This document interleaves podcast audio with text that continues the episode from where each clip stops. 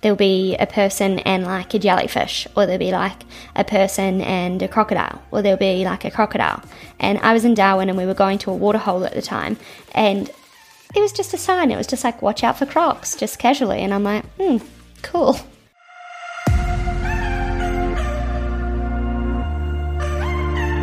Put a shrimp on the barbie. Because I'm coming to you everything Australian.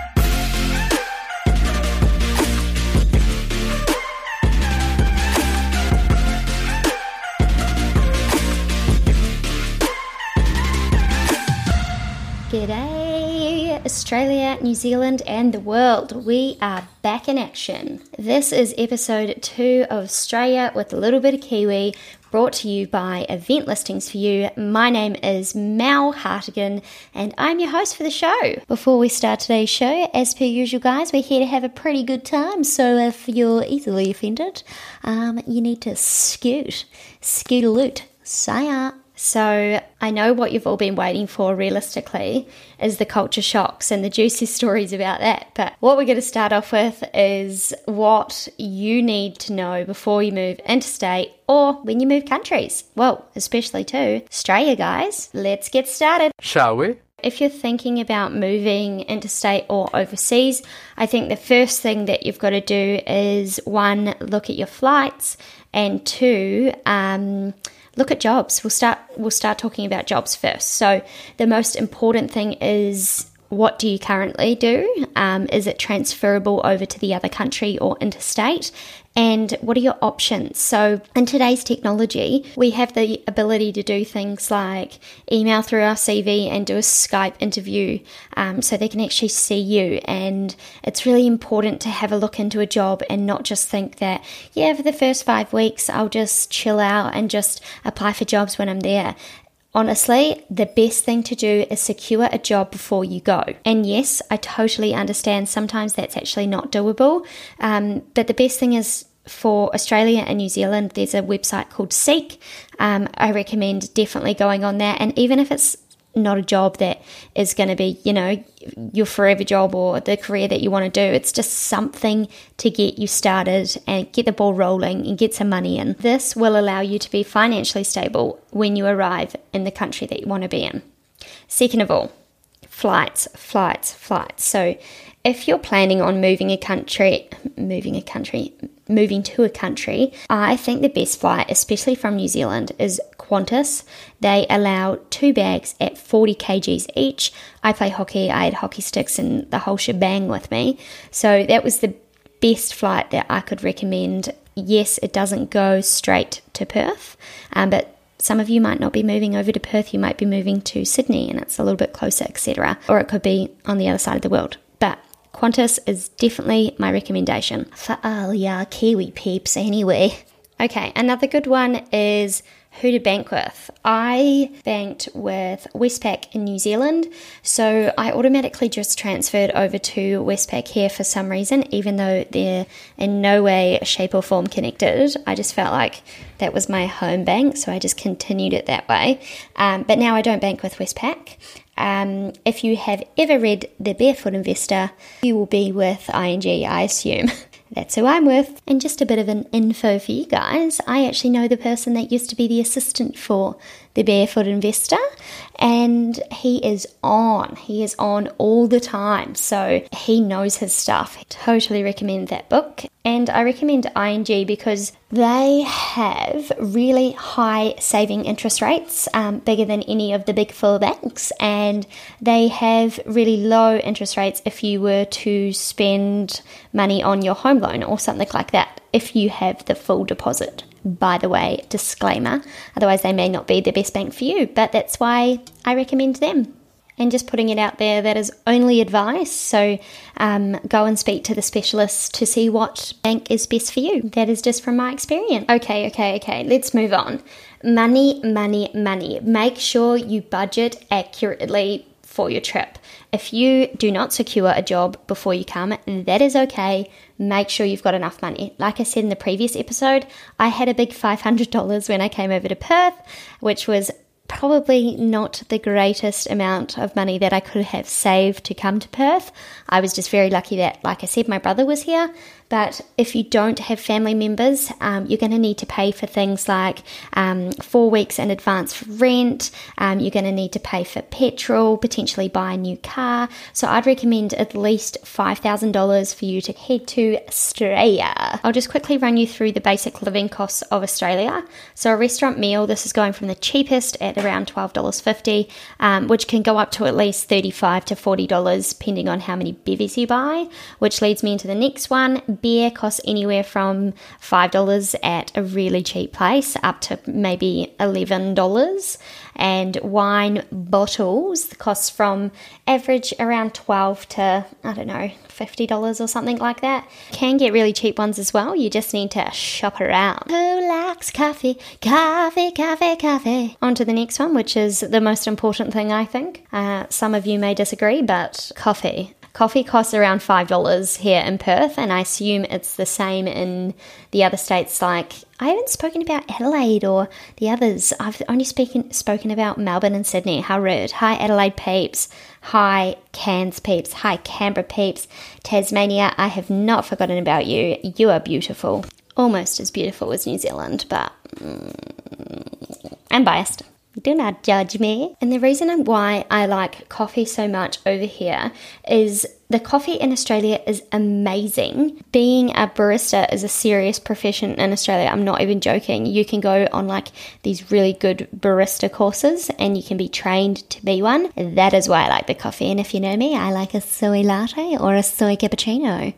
Um, if you're ever in the bad books, just saying or if you just want to be nice?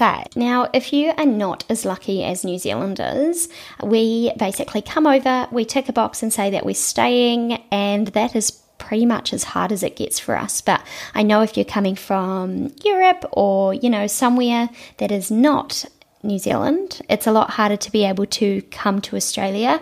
So decide if you want to stay a second year early on because this means that you will need to get your three months regional work over with and plan where you will want to do it, preferably in the cooler months. Which brings me on to my next point. If you are planning on getting a house and or renting an apartment, biggest recommendation Get one with air conditioning. It gets so hot in Perth that you cannot live without air conditioning. Trust me. I bought a little car and it was $850 when I first came to Perth, and I didn't actually buy it because I didn't have that money. My brother had to lend me it.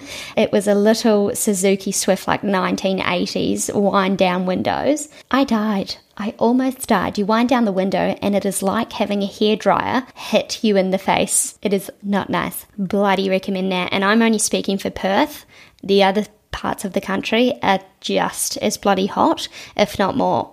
I think Perth might be hotter, like generally, but there has been some hot days over east. And just quickly going back to um, jobs, you can search on Gumtree as well, seek and sign up with lots of recruiters when you arrive. Australia has lots of recruiting companies that assist with getting you a job, so definitely recommend they match up the person with the company um, who they think will be the best fit. And I know somebody who actually does that on a mine site. Well, she doesn't work in a mine site, she works here in Perth, but does it for that. And she has like interviews with people in France and all over the joint. It is totally worth it. On to the next thing. So this one's bloody boring, so I'm not going to go into it much, but just remember to keep your final pay slips for any jobs and retain all your documents relating to any super funds, as this will help you claim your tax back.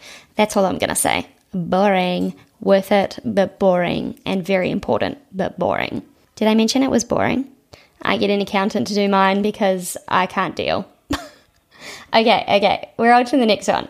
Now, I did mention earlier how I had a Dunga as my first car, which was $850. That is because cars in Australia are pretty expensive. Option one, save up cash, by private, ensure that you do all the checks around that for the person that you're buying off. Option two, use public transport. Now, only speaking for Perth, everything's quite far away here. The train lines are pretty fast, but still, you'd need to plan your time around that if you were to do public transport to start off with. The NIP, the NIP, oh yeah, I'm talking about NIPs.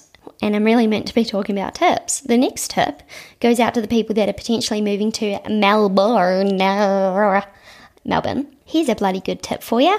In Melbourne, the weather can change by 10 degrees within the space of an hour. So think four seasons in one day, I think pretty much wraps that up. So take a jumper and take some bikinis wherever you go. Or some budgie smugglers if you're into that. Right, in the rural areas of Australia, wallabies and kangaroos are bloody everywhere. I tell ya, me and my partner went to Canberra to go to Perisher. I love frickin' snowboarding we drove from Canberra to um, Jindabyne, where we were staying, and I'm not even joking. I think I saw nearly 200 kangaroos on the side of the road. It was heckers. So keep an eye out for the old kangas and the old wallaboos. Moving on to tip number, I don't fucking know because I don't know how many fucking tips I've given you. But moving on to the next one. If you're from New Zealand and you're moving over to Australia, this doesn't matter so much for you because we've not got a bloody ozone layer.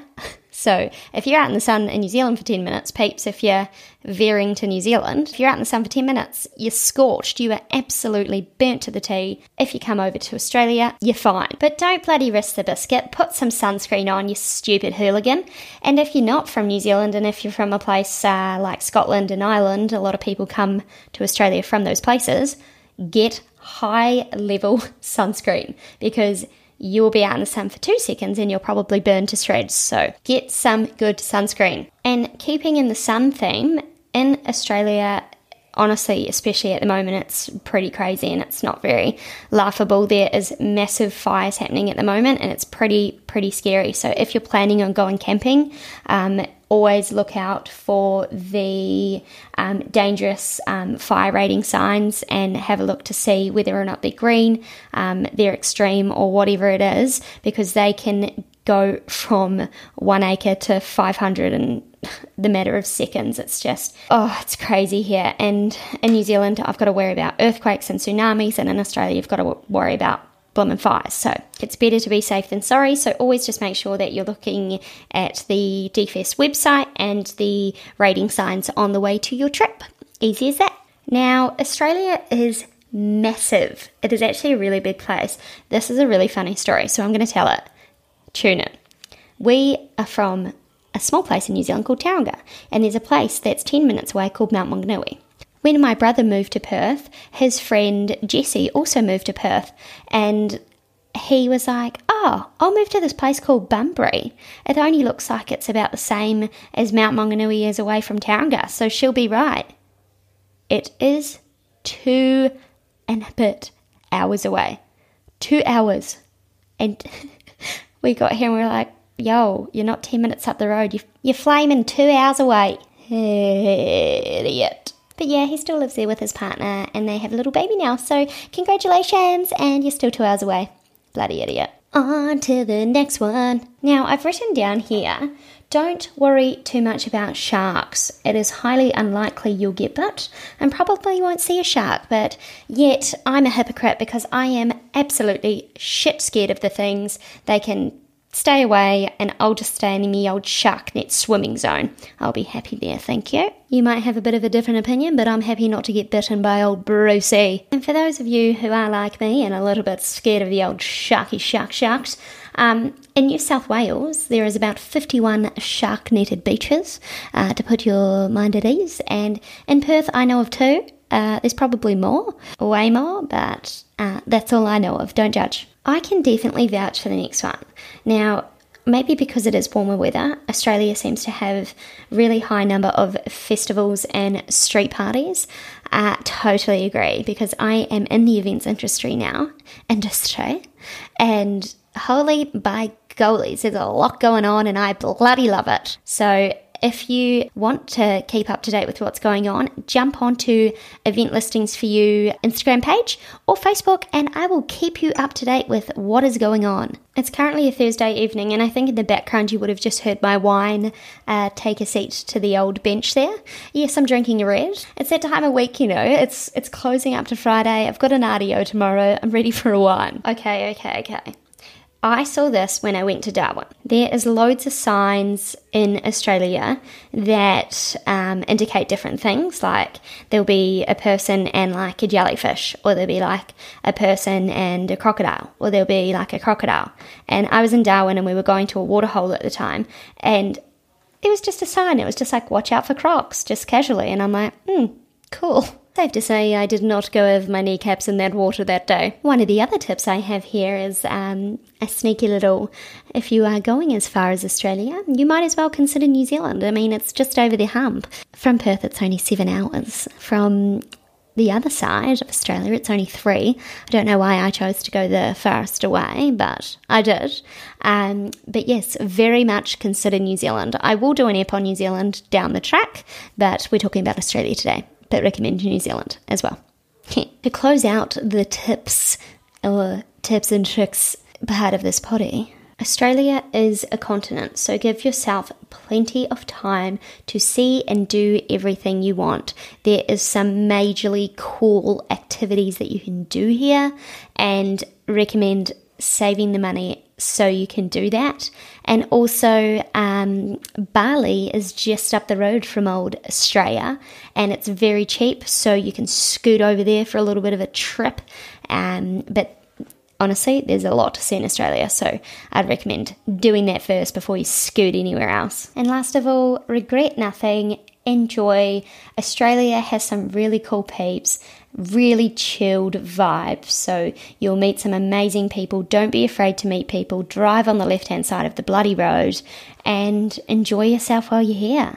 If you have any additional tips that you would like to tell me, um, drop a comment on this potty or jump onto our Facebook page, Australia with a little bit of Kiwi. We're just about to go into the second segment of this podcast, which is the hidden cultures that you may or may not know when you move here. I certainly didn't know any, and I'm just from a little old New Zealand. I thought I would know everything, but you don't. I'm not going to go too much into it, but I've got some pretty crack up stories, so I'll tell you a few of those. Story uno. We're into Speedway. I always have been ever since I was a child. My dad raced, my brother raced, my sister raced, I raced. We all bloody raced, all right? So it's been something that's been brought up with me since I was young. When I moved over to Perth, obviously Daniel had a race car, my brother. So with that, obviously I went to bloody racing, didn't I? Which was really cool, awesome. Um, I don't know if you know the term bogan, but there's definitely some out there. um, they bogans are just crack up Australians that do not give an absolute fuck. They will say or do anything and they've got no bloody filter. They do not. They are hilarious. Most of the fuckers over here are rich bogans um, at Race Speedway, and honestly, bloody love them. They Speedway's like a little small weird family, and honestly, every second word is fuck, and I feel like that's where I've got my bad language from. I am sorry, guys. So I learnt what a bogan was when I first came over to Perth. Here's the kicker. One time we were at Speedway and then somebody was like, yo, come over to ours. Um, we're having a barbecue in the race shed. And we were like, yeah, no worries. And then we rocked up and then, you know, just chilling, talking to everyone. It was all cruisy. And then next minute, this bloody topless waiter comes and serves me. And I was like, whoa, your tits are out. Your tits are out. Oh my god, I've been speaking a lot about boobs lately. I apologize for that also. But this is just what happens. Like, they were just in like a little G string and their boobs were out and she was like, Hey hun, you want a drink? And I was like, Um, yeah, I do want a drink. and I just I honestly I didn't know how to act because in New Zealand this doesn't bloody happen. It does not happen. And over here, it's just completely bloody normal for them to have topless waiters. It's just it's normal and it's not for me. So it's normal for me now, but at the time I was like, yo, what is up? So that is one story to enlighten you about my experience in. Now, the next one may be a little bit controversial, but, and I think this happens in all workplaces, but So the first job that I got was at uh, childcare, and it was like before and after school care, and it was pretty good. Like you know, it was all girls, so there was a lot of cattiness going on, and I am not for that vibe whatsoever. I'm the opposite. And so I worked there, and then I got that job up north, and then I ended up coming back to Perth and working as a casual at that um, original place that I got a job with when I moved over to Perth in the childcare centre. And it came to the end of the year, and we were doing Secret Santa. And I have a lot that goes on in my life outside of work. Um, I was working at this childcare centre at the time, and I was also working part time somewhere else. And I was also playing hockey, and I was also racing. So I had a lot going on. And so we did the Secret Santa, and I forgot my present, and then I was moving, uh, oh, not moving, I was heading over to New Zealand for a holiday. So when I was in New Zealand, like I just got like crickets again from this company, and I actually got removed from this group. It was like a group chat, and you can obviously see when you get removed. So I messaged the, I think it was the 2IC at the time, and I was like, hey, I just got removed from this chat. Like, what does this mean? And then I got all these messages back saying, like, you didn't give Secret Santa, rah, rah, rah. And then I came back to Perth from my holiday in New Zealand, and it was like nothing. Like, I didn't have a job because of Secret Santa. And I'm sorry, but I don't know if Secret Santa's in your fucking contract. I think it's a bit of a, a social thing at the end of the year, and I had forgotten and I apologised. I actually did have the present, but I just forgotten to take it to to that workplace before I flew out to New Zealand. And it wasn't actually the 2IC at the time that was, you know, being rude or anything like that. She was just kind of the messenger, poor lass. And she actually felt really bad. She sent me a message like apologising and everything like that, which was really nice of her to do. And look, I'm not going to sit here and bag that workplace because I made some really, really good friends from working there and I still am definitely friends with some of them. It just goes to show that the tip that I'm trying to get out is if you are in a relatively average workplace, just realize your worth and realize that there's particular things that you can do wrong. But when it's something like that that isn't really to do with your work, it's probably better not to be in that workplace. And that's definitely not a culture shock. Well, it kind of was, but it was more of a workplace culture shock, and that can happen anywhere. It can honestly happen in massive corporate companies and private companies anywhere. Just know your worth, guys. Know your bloody worth. You know, it is what it is. Hand in that fucking Secret Santa, guys. Hand in that Secret Santa. Do not forget the Secret Santa. You could be jobless. Bit of a story for the fucking books though, and look, I'm putting it on me potty. So when bad stuff happens in your life, it's good for the content. It is great for the content. So that was that. Fortunately, at the time, I did have the other part time job, which moved into full time. So happy bloody days. Okay, I think I've got time for one more. What do you guys reckon? Okay, I can't hear feedback, but I feel like we've got time for one more. Now, when I first moved to Perth, I, I reckon let's go the first six months are going to be your hardest. I can tell you that right now. Get into groups as fast as you can because when you come to a new place by yourself, you don't have any friends. Like, you just don't because you haven't lived here, right? So when I first moved to Perth, I joined up to a hockey club who I'm still with today. They are fantastic. And I called up, and this is classic Australia, right?